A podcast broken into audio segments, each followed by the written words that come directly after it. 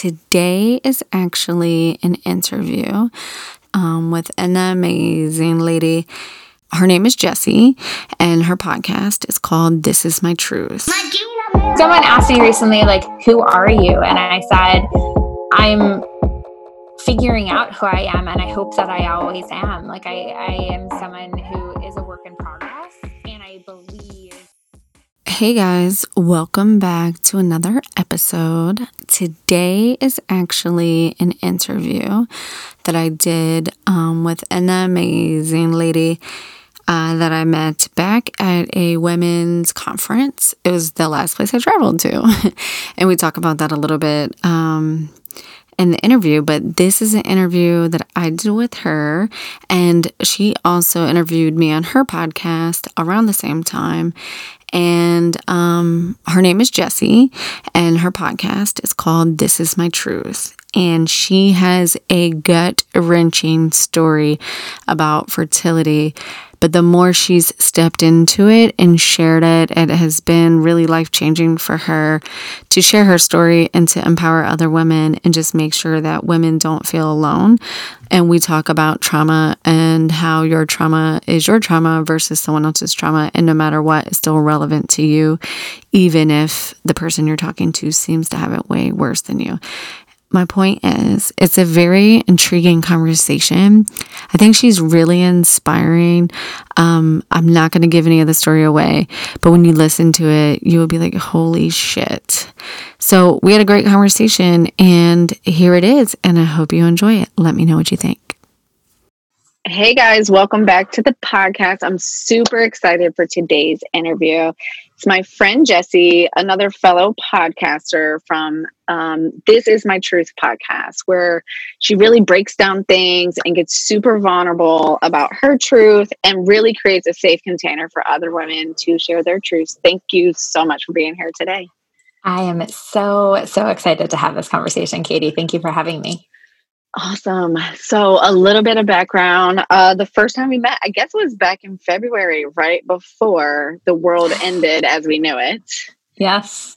yes. When I think back to that event, we had went to um, all woman women's like one day, two day kind of retreat where we got to really come together, um, talk about like desires that we had, brave actions we wanted to take, some of our next steps, and really just create this space to support each other and everything we needed when I think back to that space, it feels like a lifetime ago. It truly does.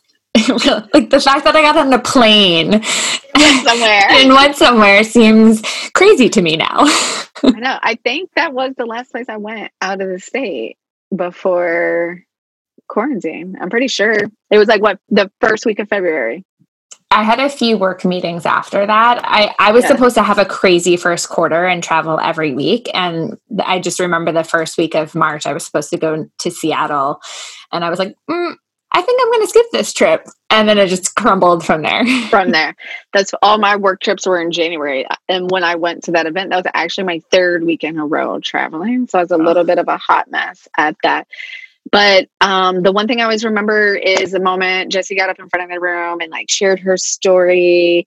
And we can get into that a little bit on the podcast, but it was really powerful. And I think that was a big moment for a lot of women and probably for you, a defining moment of the power and importance of sharing our stories. Yeah, it was a long time coming. So I'll give you some some context on me. I the way that I think about my life is for the longest time, I allowed society and myself to define me by labels. So I grew up in a really small town on Long Island, like about less than 5,000 people small, and not many people left. And so I was sort of the labeled the black sheep. I went to school in Boston and then from there, I did not move back to said small town, which is typically what happens when you leave. And I was offered a job at a tech company, and I uh, made the decision to move to the Midwest without knowing anybody. Like, in fact, I remember telling people when I that I was going to move to Ann Arbor. People were like, "Where is that? Like, what what state is that in?" And you know, so I at from that point forward worked at Google and I've been there for the last 13 years and so I was just I was the Googler, like, right? That's like how my parents would introduce me. That's how they would tell their friends. And then I became a wife. And then I became someone who struggled with infertility. And eventually I became a mom. And what I realized is I lost me. I had mm. lost who I was and my voice. And I the best way to describe it was I just went through the motions. And I spent many years of my life going through the motions. And the odd thing when I tell people this is they say, but Jess, you know, when we on the outside you looked like you, you had everything. Like you had a really good job. You were really you know you are successful in your career. You have a house. You live in the city. Like you you're going on these vacations and you know one that's you know what i was allowing people to see first and foremost yeah. and two again it was people's perceptions of me but what they couldn't see was you know the the way that i dealt with things was i would just compartmentalize and so for me you know going through infertility was a really hard journey um, I felt a lot of shame as a woman and not being able to, like, quote unquote, do what my body was supposed to do. And then when I finally became pregnant, we were having twins. And we ultimately found out in my second trimester that my son was very, very sick, and we had to make a decision.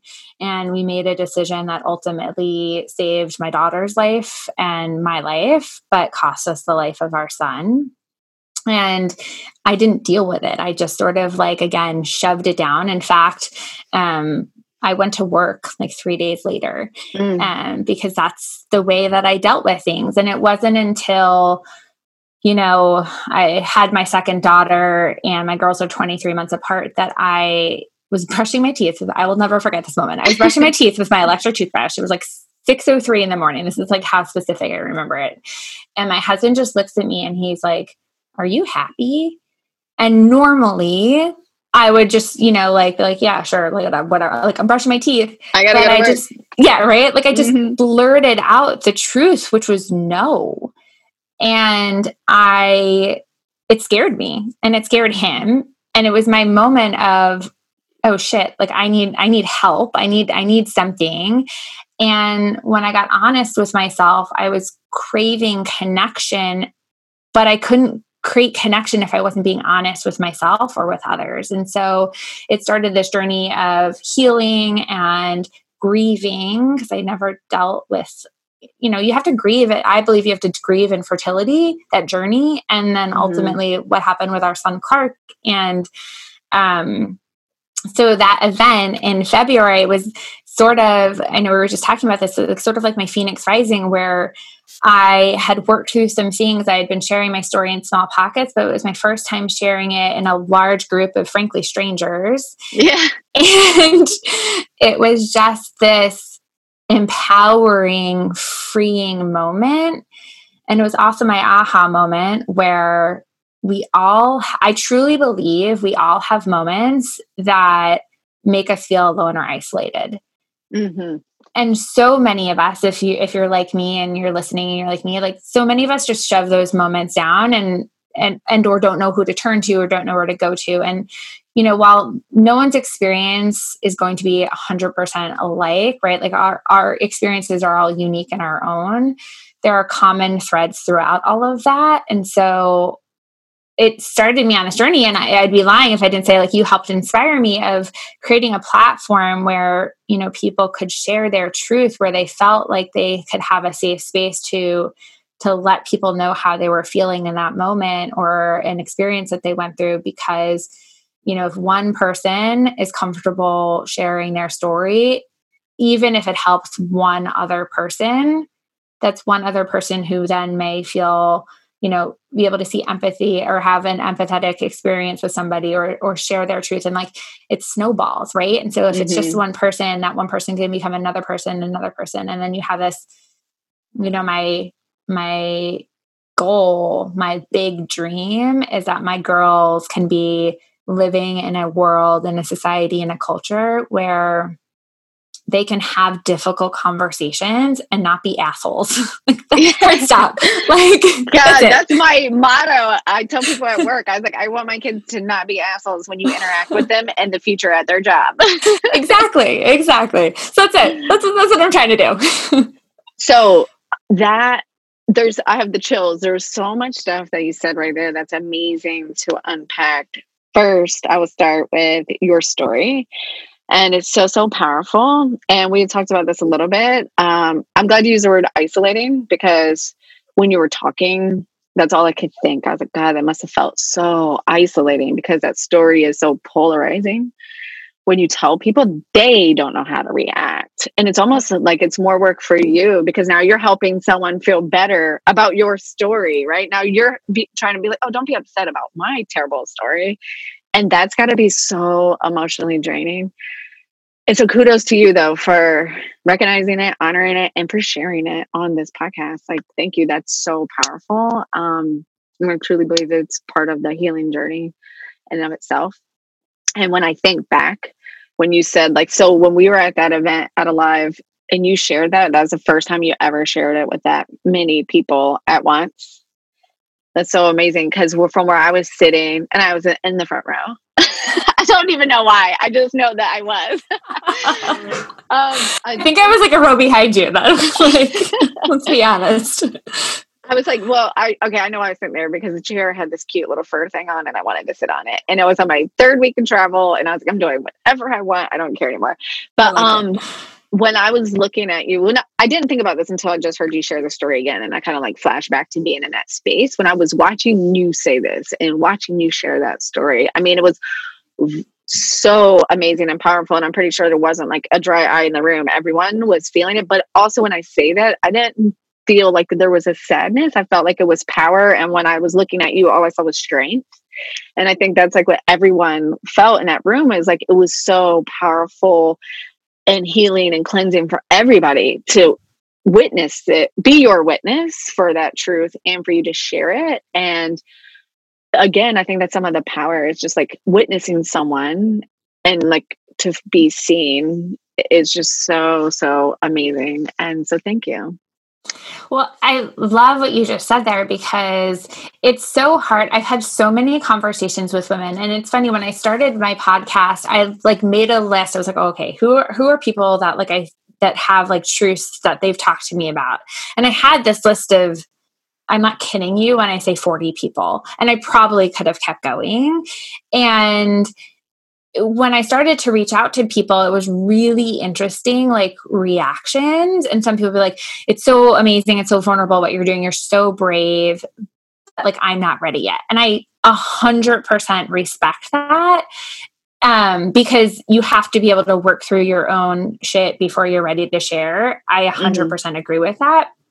But what is really interesting is this like you have your story you and you you know that it will help other people but going from that point to like sharing is scary mm-hmm. and what I want to be able to show people through modeling through this podcast is and this platform is it doesn't have to be scary. Like I get it. Like your brain is wired to protect you. Yeah. So like your brain is automatically don't share, don't share, don't share. You're gonna get shamed. You're gonna get like trolls. Like and yeah. believe me, I I went through all of that myself. But there is if there's like one thing I could tell women and men, because I think that men too probably feel even more isolated for certain stories. Mm-hmm. One hundred percent. Is that there is such power when you are on the other side of sharing your moment. And so, even if it is you just writing something out and and that's like your way of dealing with like you are owning your story because what i found is that when i wasn't owning my story when i wasn't owning my journey to motherhood when i wasn't owning you know with what happened with lucy and clark someone else was writing my story for me mm. and you lose your voice you lose your power and so for me i can only speak for like my own experience and then also just feedback from other women as i've been teaching them sort of the techniques that i use to to get through that is that there is an there is inherently a feeling of power and aliveness that comes when you start to own some of that but it's hard. Like i'm not gonna lie i'm not gonna sugarcoat it. Um but i do want people to know that even if it's you're just sharing with your like you're being honest with yourself like there's power there. Oh that was so good. So you're going to take me back to that when you said what you realized was that if you weren't sharing your story you were allowing someone else to share it and write it. Can you unpack that a little bit, maybe for someone who's like, oh, that's intriguing, but I'm not quite sure what that means? I feel like I struggle with that sometimes. And this is another question I want to get to in a minute. when people tell me, like, you need to love yourself or you need to be at peace with yourself, that makes complete honest sense to me and in a certain moment. But if I'm past that moment or if I'm in an emotional state, I'm like, what the fuck does that mean? Like, I do 100%. not know how to love myself. so I'm really trying to dig in when someone says something that really resonates with me. I'm like, okay, I want to unpack that a little bit more. So when I am in a little bit of the spiral, the swirl, I can like rise above it. And like if I sink into myself and rise above my ego, how like what's that one thing that I can like grab onto? Like what's that one rock on this cliff that I can grab onto? It's like if you can unpack that just a little bit more for us. Yeah, I mean, and so what I'm like, I can think of like one specific example. So before I was really honest with what the journey was with Lucy and Clark, I used to just tell people, you know, I struggled through infertility. We were having twins. You know, I was in my second trimester and I lost Clark. And it allowed people, you know, I was honest, which is like mm-hmm. all of that was true. But what I, what I realized was that it created a space for people to like make up their own version of what happened to Clark. Right. It. it. could have been um his, you know, a heartbeat. So, like it, it could have been in, a various degrees of things that had happened. And in me not owning the shit show like of what of what that journey was for us of weeks of tests and ups and downs and hopes and despair I wasn't being honest and I wasn't honoring his life. And. I believe that everything happens for a reason. And sometimes you have no idea what the fuck that reason the is. reason is. in the moment. Um, and I remember like going, I remember going through infertility and then you know like you have this such a high when you finally get that like pregnancy positive blood test after a journey of infertility and then to have that all come crashing down when we found out what was wrong with Clark and you know he was brought to me for a reason. Like I went through this journey and I now can realize a part of it was to be able to speak my truth and and own that but when i wasn't fully and again like I, I have boundaries, right? Like I'm not going to get into the nitty gritty yeah. of like all yeah. of that. Like I, when I say that you have to share, you know, when you share your truth, like you have to be authentic to yourself in that. Mm-hmm. Um, and so because when you're not doing that, we all create stories, right? Like we all have oh, yeah. judgments and like mm-hmm. intentional or not, or conscious or not. And mm-hmm. so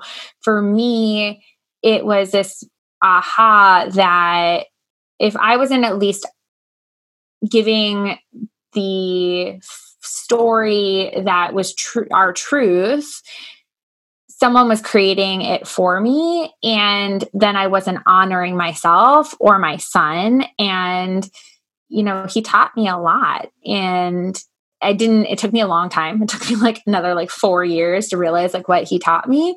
Mm-hmm. But um I would I wasn't doing him any service or honoring him by by not sharing the truth.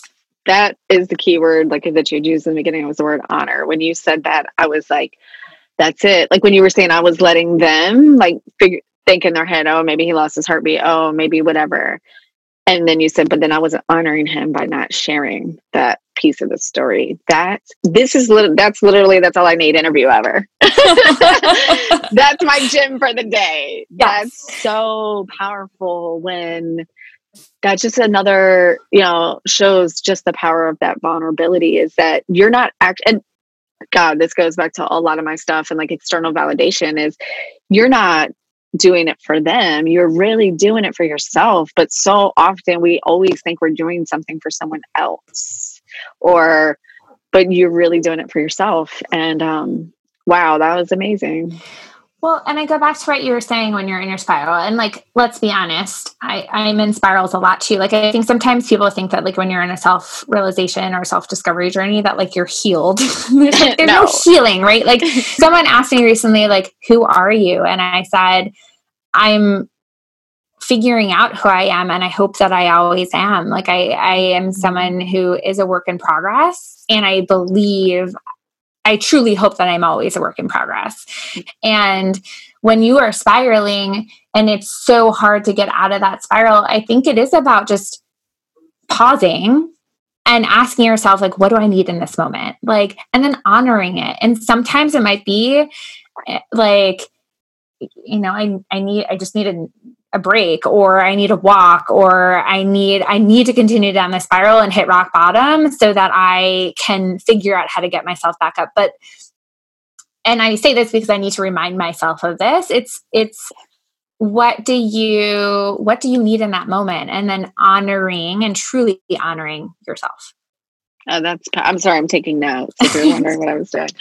Um I, I think that's powerful. What you just said is like, I'm really saying this for myself. I feel like every single time I hit record on my microphone for that podcast, I'm literally talking to myself. Like every piece of advice, every tip that I get, every mantra that I come up with is so self serving while I'm also hoping that I'm impacting that one other person who needed to hear that today. And and whatever space they needed to hear that because whatever they're dealing with is equal the same as what I'm dealing with, even if it's not the same, if that makes sense. It um, does. It, it totally makes sense. Whatever your trauma is that week, whatever your struggle is during quarantine, whatever your struggle was, is with protest, whatever that is, however it relates to you.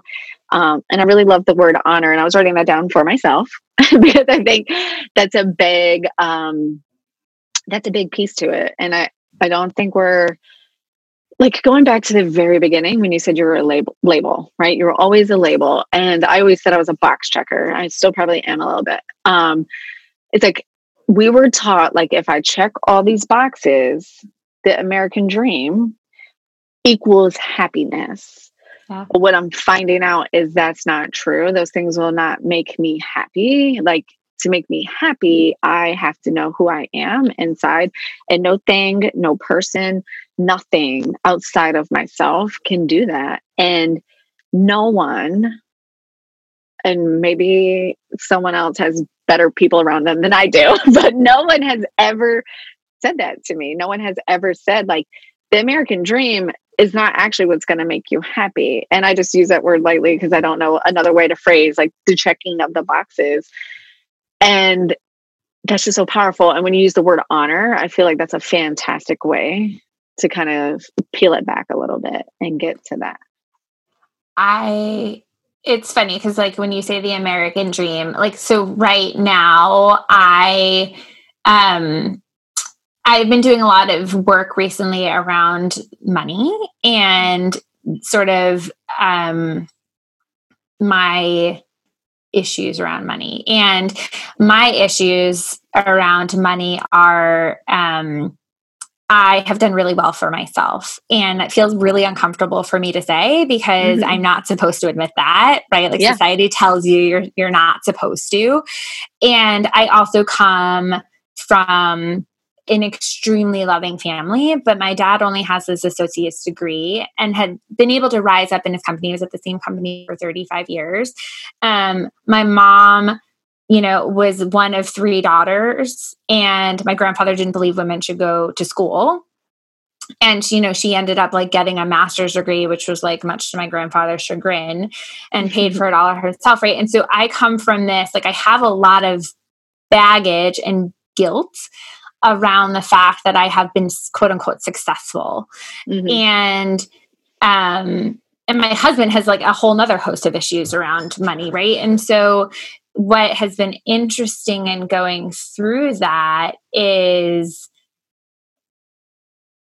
thinking about like what what is it for me like how what what does money mean for me and like this is like a tan like this is like a weird example so i apologize but like it's tangible right where there's so much pressure from society that says that you know to be quote unquote successful you have to make a certain amount of money or you have to like and i recognize i say this with so much privilege attached mm-hmm. to it um especially as a white cisgendered female and that's part of my guilt right like that there's yeah. like that's what adds on to it and so um i, I say this again because I, I need the reminder of it's it's like coming back to yourself um and f- honoring what that means to you and then here's the key being comfortable with the fact that society is going to tell you otherwise mm-hmm. and that is fucking hard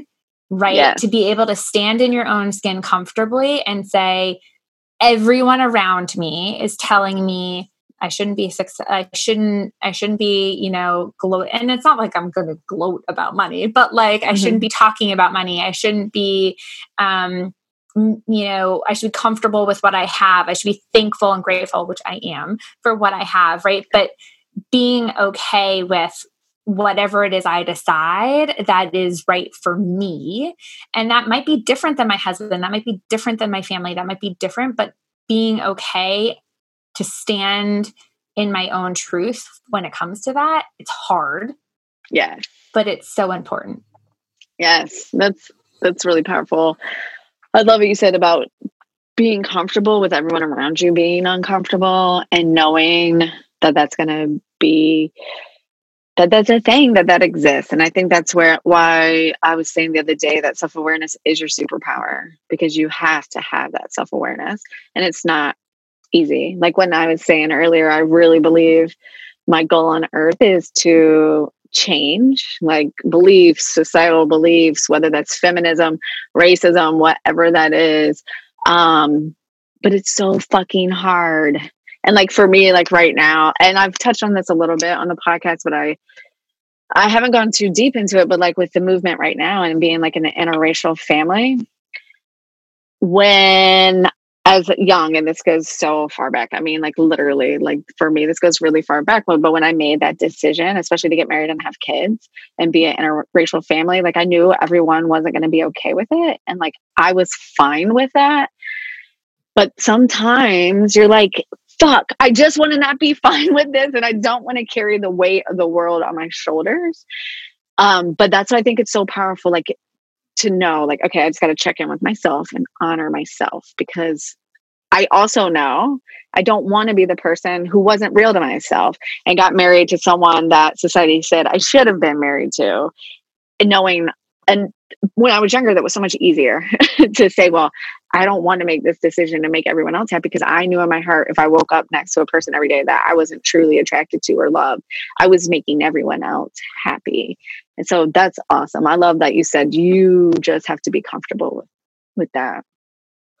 Well, and I think what you just said is like it's amazing that you realize that at such a young age, right? Because I don't know how many of us actually can do that or do do that because of so many cultural right? Like i, I think about a conversation that i had with a very very dear friend um, on my podcast who you know didn't honor herself married her ex-husband and it wasn't until many years later that she had her daughter and realized that, you know, she wasn't being authentically herself and is now married to her wife for the last six years. Like yeah. that, you know, she's so great. Like she wouldn't give up any of that time with her ex.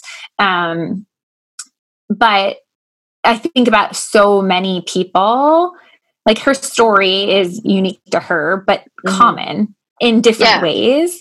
And so the fact that you had that that rec- self-awareness and then also that strength to be able to say like fuck it like i know myself and this is the choice that i'm making is amazing Thank you. I think that's a part of my journey, and I think I just realized this right now talking to you. No pun intended. Um, I I think back, and I've talked about this a little bit. Like I think back to the moment, like when I went to college, and I went to college for fashion, and everybody's like, "That's stupid. You're never going to get a job." I knew so deeply who I was as a person in my teenage college years, and then the second I bought into who I should be, what a mother, and for me, I always take it back to motherhood, and I don't know why, but for me, that was like my thing. And um, I don't have a. Um, we had a. It took us longer than I thought to get pregnant with my son, and we had multiple miscarriages.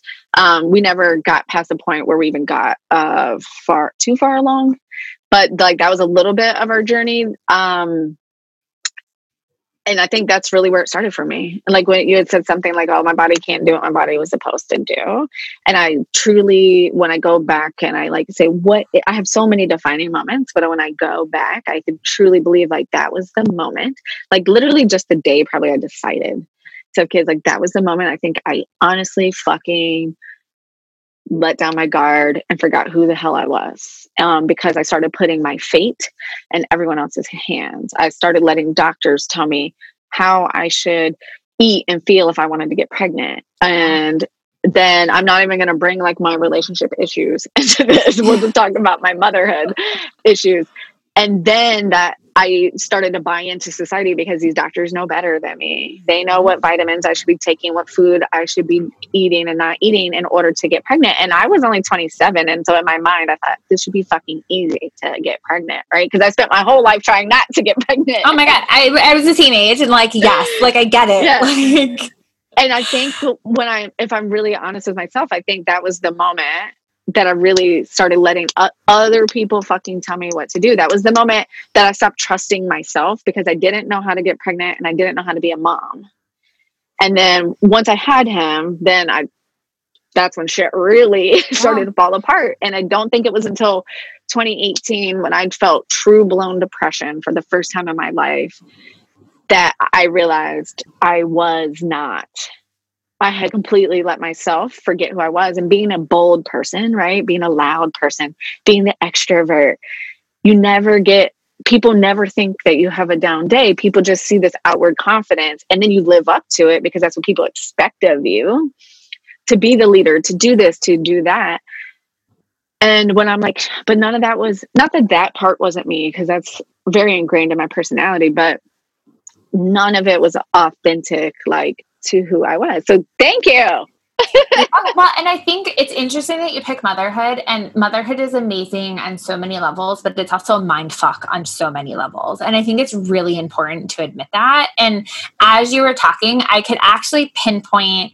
I don't know if this is like the exact moment that I lost myself, but I so um my husband is older than me and it, we got married late by midwestern standards which being a new yorker at heart i was like people don't get married till 30 like what is wrong with all of you? Um, which is a judgment. I acknowledge that. But like um, it was very odd for me to like move to the midwest and and realize that so much of what i had been ingrained in me was so vastly different. Um, and so I remember like I was the same way. Like I was always super strong, super independent, super mm-hmm. confident. Um, and we get married and like it wasn't conscious, but like somehow in our relationship, all of a sudden, like I started to do all the meals. I, yes. We got a puppy, and I took two weeks off from work to like raise the puppy. And we decided to buy our first house, and I took two weeks off again to like schedule the move, right? And I somehow started to take on all of this shit. Yes. That wasn't what I had signed up for, frankly. um, yeah. But I also, like, I did it. Like, I was, I subconsciously started to take it on. And I remember us having this like full blown argument sitting, like, there's like boxes everywhere. And, in the table and me just being honest and saying like i didn't sign up for this. Like somehow i have taken on like the role of like quote unquote the perfect wife. And like this isn't me. And i don't like mm-hmm. i don't want this. I don't like this. And you know like it was it was in that moment that I think I started to like I realized it, but that I, again, like when I then when we started our whole infertility journey, it like picked back up. And so yes, it's so interesting that like consciously or unconsciously, like you pick up roles that society tells yes. you. Yes. And I think those of us that are lucky enough to like have our aha moments and fight because that's what it is. It's fighting, it I believe. It's fighting for who you truly are and have the privilege and the support, frankly, to be able to um, do that. Because let's be honest, self discovery work isn't cheap. No. unfortunately. and so, like, there is some privilege in that. Yeah. Um, not just some, there is a lot of privilege in that. No. And so, you know, it, like, and I'm grateful. Like, I'm grateful you know, do I wish that I had had this aha moment, you know, when I was not 35 years old and maybe like 25 years old? Like, great. But like, it, I, I didn't. And I'm grateful that I've had it now so that I can have pretty two awesome little humans that are hopefully also little awesome little humans and not assholes. Yeah. Um, I think that's really powerful. And I was joking about like, let's not bring up the relationship issues, but I think what you said was so powerful. Like, so I'm gonna bring them up. Sorry. no, was you subconsciously, whatever, took on these roles. And like when I had these, when I had these fights with my husband, he's like, but I never asked you to do it. Like I didn't tell you yes. to do it. But I was sitting there resenting him because I was like, but you did tell me to do it. He's like, but no, I didn't. Yeah. like, but you did. You're like, yeah, no, I didn't. We both like subconsciously fell into either what we how we were raised or what we thought or what you see on TV or what society is telling you and that has caused so much angst and grief. And then then you throw in like the whole having a kid thing and then like it's your body and they're not their body doesn't go through it and it's like you don't have compassion. And like we still working through some of that stuff. But like you said the self-awareness is your superpower and i really believe like any mental health. And again like let's break down other like when i say like god my role is to really just that's another thing is like we've got to make that more accessible to everybody because everybody has a brain, everybody has emotions, everybody has mental health. And then my husband and I talk about this like so like exhaustively about like our kids. And like we have a son and a daughter so i see both sides again from I always want to hop on my feminist soapbox and say like, oh my God, my daughter, like I'm doing this for her. So she doesn't feel how I feel. But I'm like, but I have this opportunity for this man right here to tell him, to show him, to teach him like how to create space for women, how to support women, or like whatever that looks like. And we talk about this constantly, like the things that we've dealt with in our marriage to make sure we tell them. Because again, going back to like people don't tell people things because it's negative yeah, well, and I think I think about this a lot as a mom is especially because I spent so many years of my life shoving down emotions mm-hmm. and I'm like a grade A compartmentalizer. Like, I mean, the fact that like I went through a medical reduction and then like was at work on a plane like three days later, like I think that's just yeah, like, you're amazing. So yeah. on. Like, and but you our kids are taught at such a young age to like not have emotions, right? And suppress. to suppress, suppress, suppress. And and I think that's even worse for males. And I don't I don't yeah. have a son, right? But I think a lot about that and young boys. And you know, my husband and I talked about this in couples therapy. Um a lot about like you know i i was raised to to compartmentalize emotions but he was too and probably even more to a detriment. Yeah. And so it is really interesting when you think about it from that angle of like the shit starts really young. It does. And so then and how do you then create spaces yeah so I'm gonna switch gears and not switch gears, but like when you were saying, like things start really young, and I've been my well, I've been on a self love journey, but for the month of July, I'm trying to be super annoyingly intentional with my self love journey. And I've really been leaning into like the power of words and the energetics of the words you use. And what you were just saying, like about men, which I think is very true. And um, I even I even do it. I know I'm guilty of it, and that's part of the journey, right? Is the way I will talk to my daughter, the words I will use to her to describe her, to support her are completely different than the words I use for my son to s- describe him or to support him. And like you said, it starts so young. Like they're 11 and 7. So, like, if I'm calling her pretty or beautiful every opportunity I get, and I'm calling him strong every opportunity I get, like, I'm literally creating the same thing I fucking hate, right? In our society. And it, there's so much power in like the words that we use, just the words. Like, just if we can be that simple and like that granular. And that's another piece of this journey, I think. And going back to just the power of storytelling, right? Yep. Is things, and I'm going to use the word patriarchy. I feel like in a, a masculine energy, we'll say masculine energy dominated society, we're always focused on like this really big, hard result. And we forget to create the spaces for the simple, easy, not even easy, I don't want to use the word easy, like simple things like creating, holding space for someone, witnessing someone, saying, guess what? I see your emotions. Or do you feel angry right now? It's okay to feel angry right now. And like to me, that's more like a feminine energy, but I- I would say I'm a great A suppressor. I don't think I'm very good at uh, putting things in buckets, but suppressing, psh, that's my go-to. I'm like, oh, I'm just gonna eat these carbs and drink this wine and put on this lipstick, and guess what? None of that actually matters. But when you were saying that, I was like, God, that's so true. Like, it starts so young.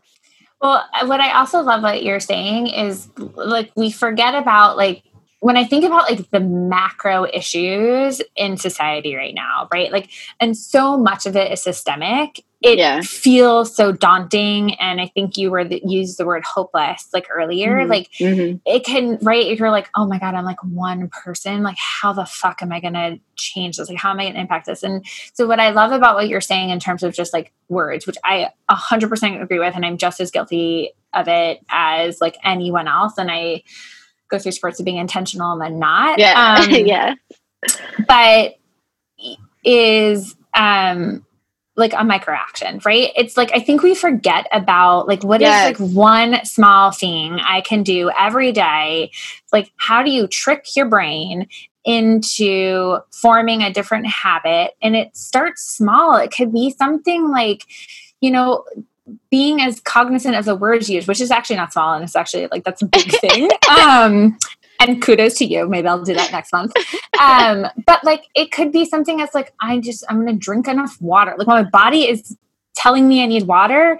Like I remember um when when I started to work with our mutual friend Heather, like my, my like weekly check-in would be like, oh, I don't need I, I used to drink two cups of coffee in the morning and then go to work and have a, like a latte. And what I was realizing is, and I swear there's a point to this story, is that like I didn't feel good. Like it like but I was doing it because it was a habit. And so like my micro action was like, you know, I like asked myself, like, do I need this latte? Like, no. And so I had to cut out the latte. And then it was like, do I need two cups of coffee? No. And now I'm like at like I'll take a half a cup of coffee. Like I, I haven't cut out coffee altogether, but like Yeah. you know, it's like this such a silly thing. Like someone's listening is like, who, who the hell is this woman? But like Yeah. it, it can be something small and it it snowballs into something bigger, right? And so like when we think about systemic issues, I think it's so easy for people, especially white people, to be like, oh, it's so fucking big. Like, how are Yeah. we, like, what are we gonna, like, what am I gonna do? How am I going, like, is my vote gonna matter? And it does, especially at the local level. Um, Yes. I really believe that. And so creating those spaces, taking those micro actions, I think we forget about it, but they're so important. That's amazing. So let me ask you this. So if you were focusing on self-love for the month, what would be your like micro action? So like if I come to you and I'm like, oh my God, Jessie, which I kind of already did today, I'm struggling. and I'm just gonna like dump all my stuff on you. What's one micro action? If I came to you and I said, I really want to focus on self love, but today I feel like I'm struggling with like what that actually is and how to get to the point of like fully openly like accepting myself, even accepting that I will have bad days. What would be like the one micro action you would give someone? So I actually I actually just talked about this on my podcast on Tuesday, which is the episode that I talk about. So my acro- my micro action for the next 30 days is I'm going to write. Like mm-hmm. and it, it I'm not giving myself a limit. Like I'm mm-hmm. not saying like write five pages or write, like I every day I am going to put pen to paper and write about how I feel at that moment. And it could be five pages, it could be like a sentence. But what I've noticed about myself is when I start to to write and or journal whatever word you want to use is like when i get to the hard stuff i stop and so what i want to be able to do is train myself to recognize like i recognize it but i still do it and so mm-hmm. to push past that and write and so for me writing is therapy so that would be the micro action that i would um, encourage people to take well, you know, 100% in line with that. And anyone in my audience knows that like journaling is like my kind of go to thing, especially for Mondays. I always create that space. And um, it's funny is like the journals that I um, post on Mondays, I've never really talk about them, but I just sit that those are the moments like I sit with myself and I think about like how do I feel? What do I want to accomplish coming up? And it just like flows. There's so much power. And a lot of times when I sit down, I'm getting ready to write that, I have no fucking idea what is about to come out of my head. And I think that really is the power. So before we uh, wrap up here, I have two more questions for you. What projects do you have going on right now? Like, if people are like, oh my God, Jessie's amazing. I loved all her um, stories and analogies and stuff like that. How can I get in touch with you? What other things do you have going on um, outside the podcast and all of that stuff? Yeah, so thank you for asking the question. The um, the easiest way to get in touch with me is through the um, either through Instagram at This Is My Truth podcast or by listening to the podcast, and it's available on all major podcast platforms. Um, you know, Apple, Spotify. I feel like I have to say Google Podcasts. don't know if people listen to that. Um, I know but, one person that does. oh, good. I don't. Um, I have an iPhone. Um, but um, so right now, I actually today I am launching a workshop series for people to um, own their moments. And what I mean by that is it's a five week series. And for anyone who has ever felt like they have a, a story burning inside of them or like a little voice is like, oh, I like I have I have something I need to say, but I don't know how to say it or I don't know where to start. Or for anyone who's ever felt you know in the moment that they weren't able to express how they truly feel or they feel like they're hiding their their emotions to sort of fit in or frankly for even someone who just you know knows that they love to write but they don't make time for it i am mm-hmm. creating a space for for women to be able to um, write their moments and um, speak their truth. And so that launches today, Friday, the what is today? July 10th. And depending on how it goes, I may run more of these in the future. Um, but it is, I'm excited because people will tangibly have at least five moments that they can then use. And what I'm finding is I'm attracting people who you know, just find writing moments like therapeutic and helpful. But I'm also attracting people who, you know, I'm in sales. Like that's that's what I've been doing for the last 13 years. And I truly believe that to be good at sales, you have to be a good human. And what I mean by mm-hmm. that is like you have to connect with people. And just like what we've been talking about this entire time is like connection comes from authenticity. And so um, helping these women who want to build storytelling into their business and attract more clients. Um, so it, it's been an interesting journey. So I'm excited to, to see where it takes people. That's amazing. And I can't wait to sign up for some of your workshops that are coming up. And I'm going to turn it around on you a little bit. Yeah. So before we wrap it up, what's the one truth that you want to leave the audience with today? Ooh, that is a good one. I think my truth today is that similar to what we've been talking about, like we all have ups and downs, and it's okay to admit that. Like to to really go inward. And I remember the first time someone told that to me, and I was like, "What the fuck do you mean? Like what? what?" What are you spewing? And even sometimes I love Untamed by Glennon Doyle Melton. Love. But like sometimes when I'm reading it, you're like, I just would go into my closet and I'd sink into myself. And I'm like, it's not that fucking easy. Um, so even if it's just like pausing and asking yourself, like, what is it do I need? And then honoring it, it's not always easy, but it really does make all the difference. And when you are able to step into your truth and be able to speak your truth, there is a freedom on the other side that I mm-hmm. promise you is unlike anything you've ever experienced. That's amazing. Thank you so much for being here today. It was so great to just connect with you on a deeper level. So thank you. Thank you. I love this conversation. I knew I would. We do.